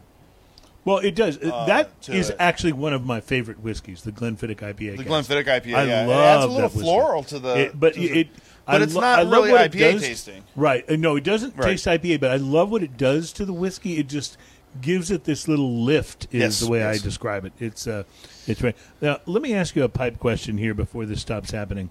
I'm going to mic this pipe when I take a draw on it. Mm-hmm. So do you hear that little almost sizzly sound? Yes, Does that mean I'm doing anything wrong? it means you need to swab your pipe. Need to what? Swab the pipe. Swab the pipe. Okay, so why and what does that mean? Well, so pipe tobacco is uh, moist, Okay. And if it's not moist, it sucks to smoke. Right. So you're saying some moisture has made Yeah. its way So uh, around that's the edge a little of the pipe. gurgling in your in your pipe. Okay. So one of the ways you can do this, into the carburetor then. yeah. So the so you have a you have a little tiny hole at the bottom of the bowl of your pipe, and uh, and you're getting a little bit of uh, juice there, basically, you know, from from smoking. So what I generally do is you take the pipe apart. Will you hold that a moment? I will. It's wireless, so you can move around the room, dance, Yes, do you whatever can you want dance. to do. See, and you have a little device I in have there. some We want to buildup there, wipe don't I? that out. Okay. We'll get a uh, we'll get a thing in just a moment. But basically, all I'm going to do is, uh, is I'm going to stick this down in there. and I'm going to swab it out. This is just like anything else. You just go, That's a standard pipe cleaner. yeah, and it's going to absorb uh, whatever you have in there. Is it lamb's wool? It's close. Very close. And they make a couple different kinds, by the way, of uh, they make a couple different kinds of pipe cleaners. This one is an absorby one, like I like to call it. It's absorbent, and um, yeah, see that what we're getting off there. It's and this is just tars and whatnot from the tobaccos that There's some schmutz get there. caught in here. Oh yeah, But just just that little bit of cleaning out there you're back in business. should get rid of all of that. What I call gurgling sound. Thank right. you, sir. Pat, are you still smoking the accountant? Is that what you're uh, I- smoking? No, I switched. Uh, What did you switch to? The dark roast or the, The, the dark one we just had, Okay. The lane, Yeah, the lane. the lane. And and tell me what you thought of that. Was that was that something that felt a little too strong to you, or did you like it? It was uh, a little ordinary. A little ordinary. Well, it is very straightforward. I oh, agree. I. I agree. Very much so. Ian is opening up a can now that is something that he's been predicting since before the show might I be suspect- might be my favorite. I suspect you're going to really like this. Okay, particular one. well, This is I'm Chelsea excited Morning. about this. And, what is Chelsea Morning exactly? As uh-huh. I enjoy a little more of this Jameson man. Virginia with fragrant Orientals, a bit of rich Latakia, and just a pinch of Perique. So it's going to have some of that spiciness that you like, but Mm-hmm. it's also going to have some other fun stuff going on. So, as they say, put that in your pipe and smoke it, Uh, sir. And uh, so, while I'm loading this, I'm going to ask Adam, if uh, our producer, Adam on the Wheels of Steel, if he would come over and tell us what he found because he actually, uh, when we were doing one of the last segments, uh, went searching for the origin of that phrase. Put it in your pipe and smoke it. Adam, what? It, come over and tell us what you found, uh, and you can use my mic while I load this pipe up. Uh, uh, what did you find as to where that phrase came from? I mean, it's a fairly straightforward phrase. Put that in your pipe and smoke it. But uh, wh- where'd it come from? Do we know? First, I would like to say hi to my mom. no, Hi, mom. no, honestly, I was uh, Googled it, and uh, basically, I found out that I think one author wrote about it a while back, like maybe 1800s or so. But before that, like, there's no actual definitive um, the shorter pipe person or place or where that The came from. So who knows? Good. Yeah. one in the middle. And yes. by the way, I say hi to your mom all the time. So uh, uh, your mom is awesome. Perfect. Um, Thank you. so it's interesting. I- I- there, it really isn't an origin story then for the uh, the phrase "put that in your pipe and smoke it." Did I spill your Jameson? you just killed my Jameson. Oh, that's not good. I I have to apologize. destroy you now. I had the uh, I had the uh, iPad in the way. I couldn't see that it was there. Mm-hmm. Uh, All right. Well, I'll tell you what. We'll try some other whiskey in this next uh, in this next segment, and we do have another beer left to try. This is the uh, Voodoo Brewing Big Black Voodoo Daddy Imperial Stout. I'm looking So forward to be- that one. Yeah, this should be a very interesting beer, um, and I'm uh, I'm I'm really anxious to try it. But I'm really anxious to try this tobacco too because you kind of built this one up for me. Uh, Well, I think I think this is going to be one that you're going to like because I think it's going to have a lot of the the things that you said you liked about the other tobaccos, Mm-hmm. but it's going to have a little sweetness to it as well, and uh, and a little spice. So I think this is going to be closer to what you what you uh, describe as your profile. all right. I think it's. I just think it's going to be right up along those lines. All right. Well, I'm looking forward to that. and We'll cover it in our final segment coming up here. We are live at the Shady Acres Saloon in the Heights in Houston. Ian has just lit it up. Ooh, I love the room note on that. I can already tell from you smoking it. We'll be right back at Smoking and Toasting 171. Right, welcome back. It's Smoking and Toasting, show number 171. We are brought to you by the fine folks of B&B Butchers and Restaurant, 1814 Washington Ave in Houston, and in the shops at Clearfork in Fort Worth. We have lit this. Um, tell me the name of this tobacco again, Ian. Chelsea morning. All right, so my first impression is that I really, really like it, but I- I'm really curious to spend a little time with this and see if I'm going to like it better than some of the other tobacco that we that we've enjoyed. So this says sweet red and bright Virginias, fragrant Orientals, a bit of rich cypress, Latakia, and just a pinch of Perique. The leaf is blended in layers, briefly pressed, then sliced and tumbled into ribbons. Into ribbons.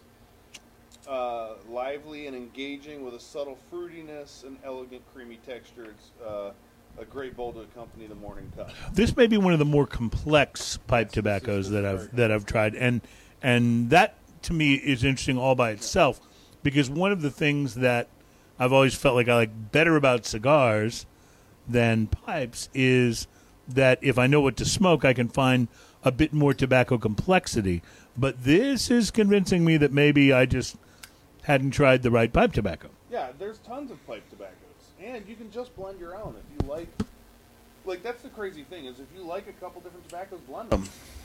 Sorry, I just realized my mic was off. Uh, if you like a couple different uh, tobaccos, just blend them. Just you know, put one into the other and see what they do. Uh, put a pinch of this into that and let it sit for a week and see what happens. It's kind of interesting because you can, in a way that you really can't do with cigars, you can become your own tobacco blender and really kind of try to figure out what it is you like and and experiment towards uh, more and more of that. I like this because it has a little bit of that tingle on the tongue, but it's not overwhelming. You're you're getting a lot of the other flavors. I can get a little of the sweetness in there, and some tobacco flavor and some fruitiness that I yes, wasn't the expecting. fruitiness is there. The fruitiness like the uh, Aurora had. Mm-hmm. And then uh, it's got the Virginia, so it's got that very traditional uh, smoke to it, but it's also got the uh, the spice that you're tasting is that perique on the back of the tongue. That's what you liked about the previous one that we just uh, smoked. But it's also got uh, it's got a very cedary kind of note to it and finish to it, and then to me it has a little rounder body overall. When they say creamy texture, that's that kind of creamier, silkier smoke Right. that you get. You know, uh, I get um because I've ordered from some of the online uh, cigar companies.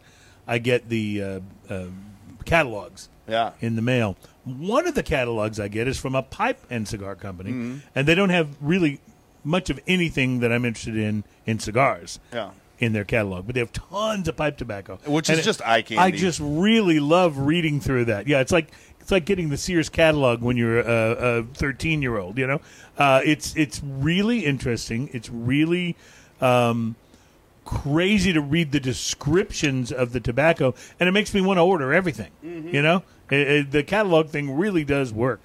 So uh, you are pouring uh, this very interesting looking bottle of Baker's, and this is This this is the Baker's uh, single barrel, eight years uh, barrel aged, eight years six months. So it's called.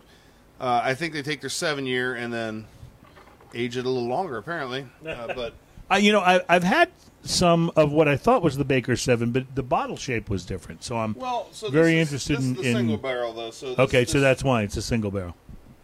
may have a little bit. Di- this may have a little bit different uh, finish on it or something going on like that. I'm not entirely sure, but it looks yummy. It certainly And does. Hey, what a and fine whiskey to have up at the yes, bar. absolutely. Uh, the uh, the uh, bar is pretty well stocked. I have to say they've they've done a nice job. Uh, and it's not a place known as a whiskey bar, but if you're looking for something good, you will find it.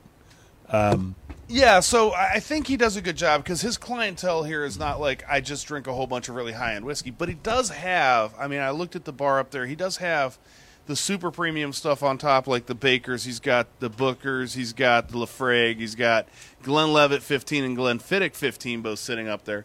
And then he's got your usual suspects down here, but of really nice choices, like the different Jamesons and a few other things like that. Yeah. Uh, that's for Adam. Thank you, Baker. Is that, is So that Pat's that? tried. Uh, Pat's tried his first uh, taste of the Baker smells Seven. good. Yeah, it does smell great. Yeah, that's. Oh wow, it keeps going Yeah. and goes really well with that pipe tobacco. Yes, I'm. I'm uh, interested and looking forward to that. Yeah, Oh, yes, it does. I'm, I'm gonna say I'm gonna say that's a happy union right there. And I'm going to uh, echo your thought about it keeps going. I know exactly what you mean when you say that because it uh, it does the the the flavor and the finish just kind of stays with you in a really pleasant and enjoyable way. This is quite good. Well, listen, Baker's is At Baker's, it's I mean, hard to come go wrong with anything that's got that name on it. It really is, you know. My wife would love this. Mm. His wife has great taste Baker's in bourbon Seven? and whiskey. Ba- Baker's Seven, and this is um, it's it's uh, single barrel Baker's Seven. at 107 proof. No, that's why.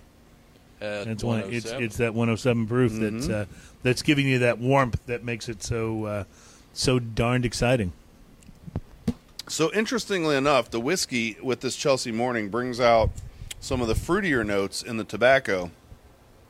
The tobacco, when you go back to the whiskey, brings out some of the more chocolatey notes in the whiskey. So it's really interesting going back and forth. back and there. forth between them. And it's you know for those who you know we talk a lot on the show about pairing cigars and spirits, but here's a really interesting pairing of pipe tobacco and spirits. Well, pipe tobacco, you know, like if if you're pairing tobacco and spirits, pipe tobacco is just like pairing cigars and spirits. You get the tobacco in your nose, um, and then you can immediately go try, you know, do the whiskey sniff and try any whiskeys that smell good with it. The the big difference is though with cigars, generally, when you light a cigar, you're engaged in a specific amount of time, however long it takes to smoke that cigar, or you're just being wasteful.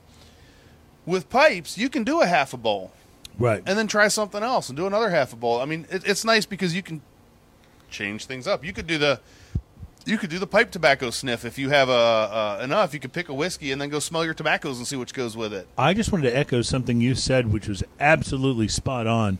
If you try the whiskey, you go back to this tobacco, and then you go back to the whiskey.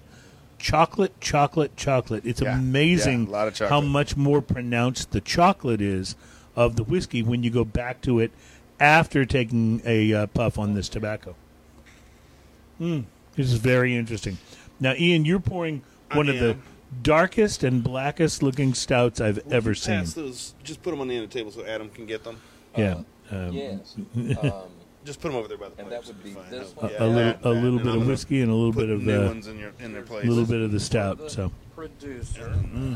Here is And you get a we beer try to make sure we take care of the producer because Big he's Bad he's responsible for so much Daddy. of uh, whether the show goes well or not. And also, we like to keep him on our good side so he doesn't decide to just embargo an episode and uh, never post it like some producers might do. the in the- producer will be so Also, happy with also, these. if we get him drunk, he doesn't tend to go. Hmm, I should get paid more. Right, this, this helps as well. That's right. Me That's right. too. We're lubing the All right. axle, so to speak. Here. All right, so Ian, uh, this beer I didn't have much written down in the show notes about this. This is from Voodoo Brewing. Is there anything from the bottle you can tell us? Uh, Imperial Stout, twelve percent. Holy That's moly. unfiltered. The name says it all. Big Black Voodoo Daddy. Name says it all. Um, it's our big bad seasonal stout made with copious amounts of chocolate and roasted malts. Those roasted malts really come through, by the way. Topped off with the right amount of hops to make it taste like a chocolate bar au natural.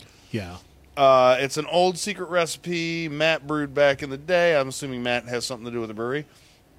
Yep. Um, that you can enjoy half cent. I don't know what that means. That you can enjoy half cent. half lit.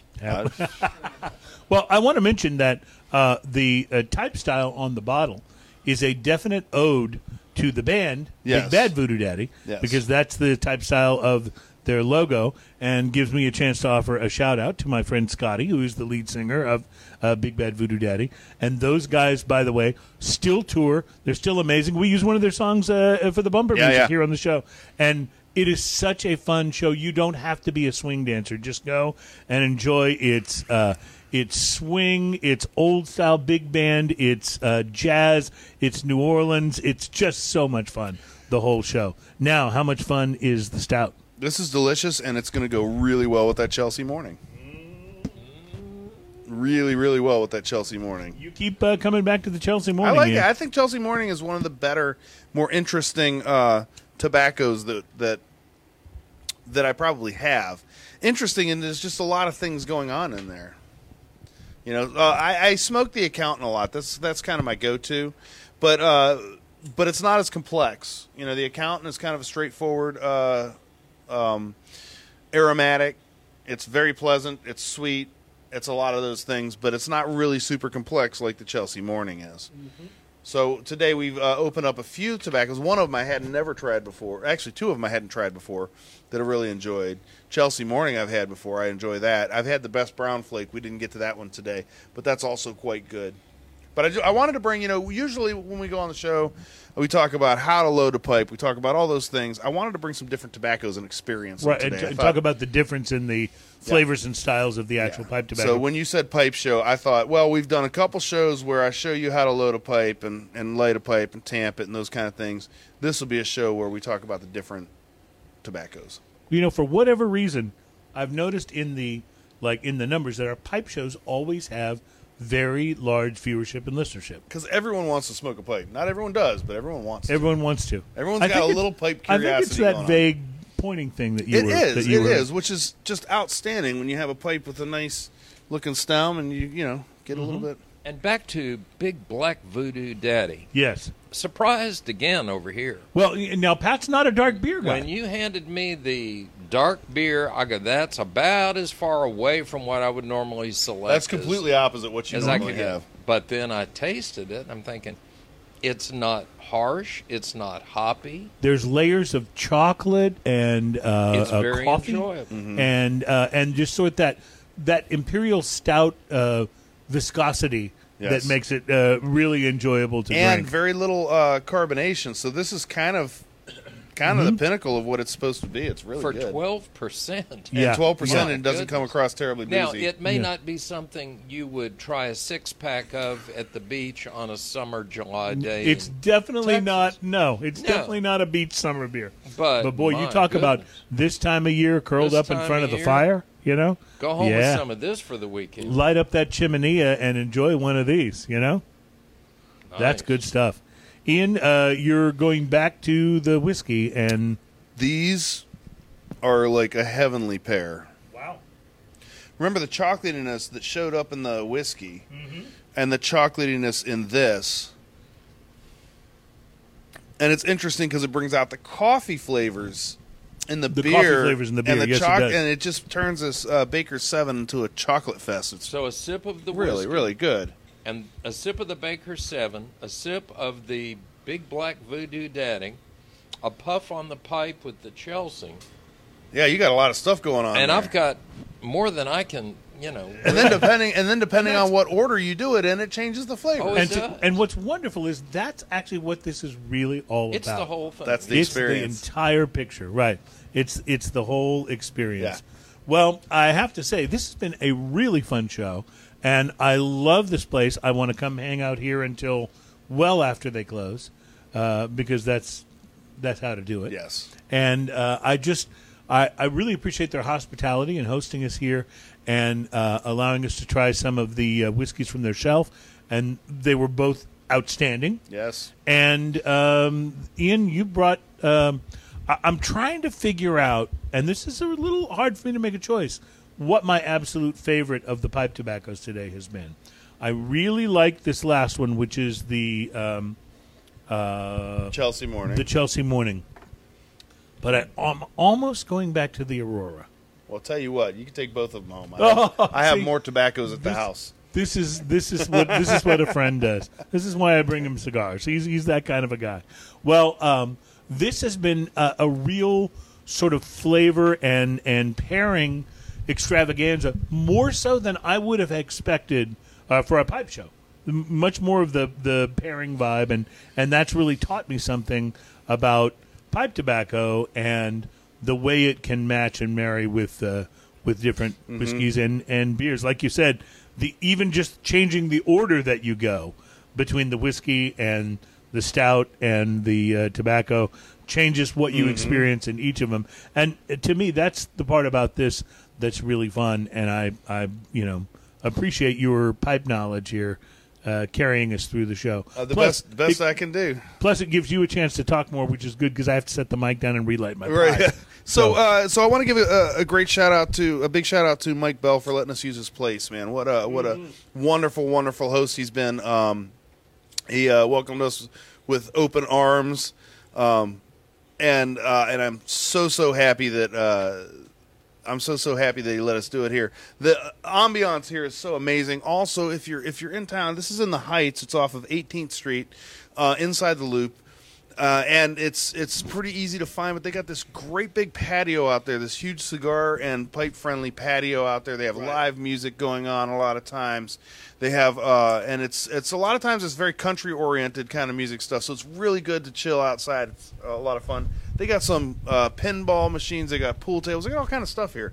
This is kind of an old school honky tonk. For I think sure. I he's love going that. I for, you love know? that. Yeah. Um, really also, is. I want to say if you guys are uh, if you guys haven't gone to the YouTube page and signed up, subscribe to our YouTube page, please. We love that. We need the numbers. Helps us bring more content to you when you hit the like button, hit subscribe, hit the little bell that that, that, that tells you when we got new stuff out. Sometimes we'll post videos up there uh, randomly. Sometimes we'll just post the show, but it keeps you in touch with us, and uh, and you can always have us on in the background in your workshop, at your work, on your phone. You know, wherever you're doing romantic stuff. Absolutely. And because nothing says romance like playing Smoking and Toasting in the background. Oh yeah, I always I have it on the background all the time. Yeah. you know. See, it, it just works. sets the mood. It All just works. the time. All the the time. time. Pat, thanks for joining us on the Pipe Thanks Show. Thanks for letting me be This a part has of been, this. Uh, this has been a blast, and uh, and again, thanks to the uh, uh, the proprietor here, and thanks to uh, Adam on the Wheels of Steel. Uh, we always appreciate that. This has been show number one hundred and seventy one. In the coming weeks, uh, two weeks from today, uh, we'll be joining the guys from Emperor's Cut Cigars. Now, I don't know a lot about Emperor's Cut, except I met these guys uh, when we were at that uh, Glenfiddich event, and they handed me a cigar, which I took back home and uh, smoked last week and really enjoyed. So now I'm excited about uh, getting together with these guys. I believe we're going to be at the new Downing Street, uh, which is something I think that's where we're going to do the show live from, and I'm excited about that because I can't even begin to afford a membership there. Right. So to be able to get in there and uh, enjoy smoking some cigars will be an exciting thing. But the guys from Emperor's Cut uh, will be with us, and then uh, you were mentioning the little segments. Uh, I'll be in Vegas in a couple of weeks uh, because I'm taking my wife to see Barry Manilow Awesome. in Vegas on Valentine's Day. Oh. All right, who's the man now? Who's nice. the man now? Nice. Yeah, And I thought I was I about. thought I was smart. I'm taking my wife to New Orleans. Yeah, well, see, that's a good that's a good play as well. Uh, but both of us are likely to be doing some segments uh, from our uh, trips that will be included in future. I'm going to find something So we'll ridiculous look- to post about. We'll look there. forward to that. Thank you guys so much for enjoying and supporting us on Smoking and Toasting. I hope you enjoyed the Pipe Show. We'll be back next week with more cigars and more uh, spirits and more craft beer. Have a great week, everybody. And uh, with what I have left of the Big Black Voodoo Daddy, I offer you cheers. cheers.